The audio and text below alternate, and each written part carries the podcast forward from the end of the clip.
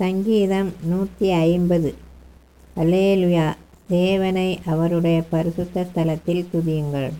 அவருடைய வல்லமை விளங்கும் ஆகாய விரிவை பார்த்து அவரை துதியுங்கள். அவருடைய வல்லமையுள்ள கிரியைகளுக்காக அவரை துதியுங்கள்.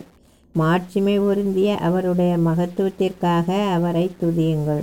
எக்கால துணியோடு அவரை துதியுங்கள். வீணையோடும் சுரமண்டலத்தோடும் அவரை துதியுங்கள். தம்புரோடும் நடனத்தோடும் அவரை துதியுங்கள். யாழோடும் தீங்குழலோடும் அவரை துதியுங்கள். ஓசையுள்ள கைத்தாளங்களோடும் அவரை துதியுங்கள். பேரோசையுள்ள கைத்தாளங்களோடும் அவரை துதியுங்கள். சுவாசமுள்ள யாவும் கர்த்தரை துதிப்பதாக. அலேலுயா